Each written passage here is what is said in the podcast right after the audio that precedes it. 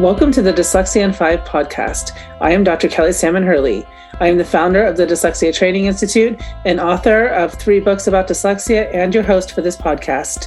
In this podcast, we'll present topics about all things dyslexia in five minutes or less. These bite sized episodes will cover everything from dyslexia to advocacy to spelling and everything in between. So if you have just a few minutes to learn just a little something, then choose a topic and enjoy. Hello, and welcome to this episode of Dyslexia in Five. I am Dr. Kelli Sandman Hurley. In this episode, I'll be talking with you about your very first IEP meeting. It's important to know what to expect during this meeting so that you're not overwhelmed. It's a big step to even make it to this point, so pat yourself on the back. The ball is now rolling, your child has been assessed, and you are getting familiar with timelines and the endless emails. And you made it to your first IEP meeting. You've probably talked to teachers, school administrators, sent multiple emails back and forth, and you've probably cried a little during this process. Watching your child struggle is never easy, and navigating a process that seems to be stacked against you is no easy feat. But here you are in your first meeting. I'm going to take a moment to share with you my first IEP meeting, or one of my first IEP meetings, because it's a perfect example of how intimidating the process can be if you're not prepared. If you if you are listening to this podcast, I'm guessing you will pre- be prepared but I'm going to share my experience anyway.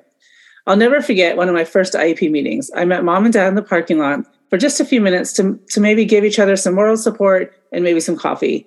We walked into the administrative building and checked in. We were instructed to take a seat while they waited for everyone to arrive, but I knew better. I knew they were finishing their pre meeting, you know, making sure everyone knew what to say. I knew they, what they were doing, but I had no idea how many people were actually in that room. So when they opened the door to the conference room and invited us in, there was a big, long, narrow room with a big, long, narrow table. And I kid you not, no less than 12 people sitting at that table. This was the first IEP meeting for this family. So we walked in and they gestured to us to sit in the three chairs that were empty at the end of the table. Immediately, it felt like us versus them, which is not supposed to be. But seating matters. Being asked to come in when everyone else is already seated matters. Being told where to sit matters. And it all set the tone. Oh, and the room temperature. It always feels uncomfortable in these rooms, and I swear they do that on purpose.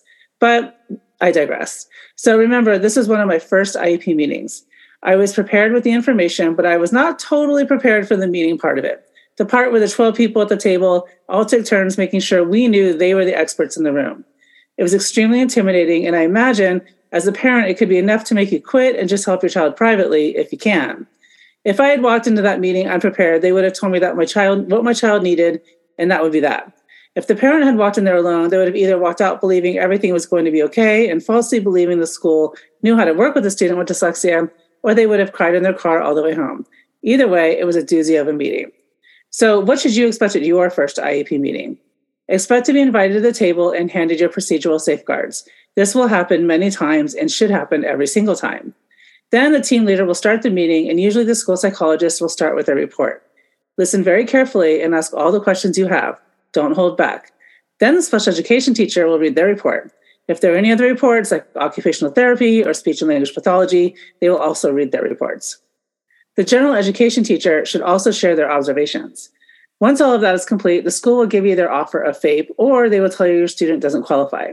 But, and this is a big but, don't forget, you are part of the team and your participation matters. You have a voice and a say in the qualification process. There are always ways to make this experience so much better. We request the reports ahead of time. They are required to provide them prior to the meeting.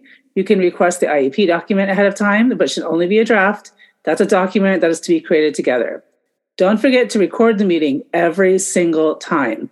Make sure you check your state's laws regarding recording.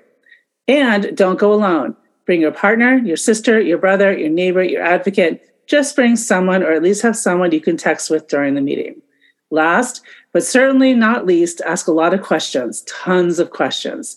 Ask for clarification, ask for policy documents, and remember at all times that you are an equal member of the IEP team. Remember, dyslexia is real and you got this.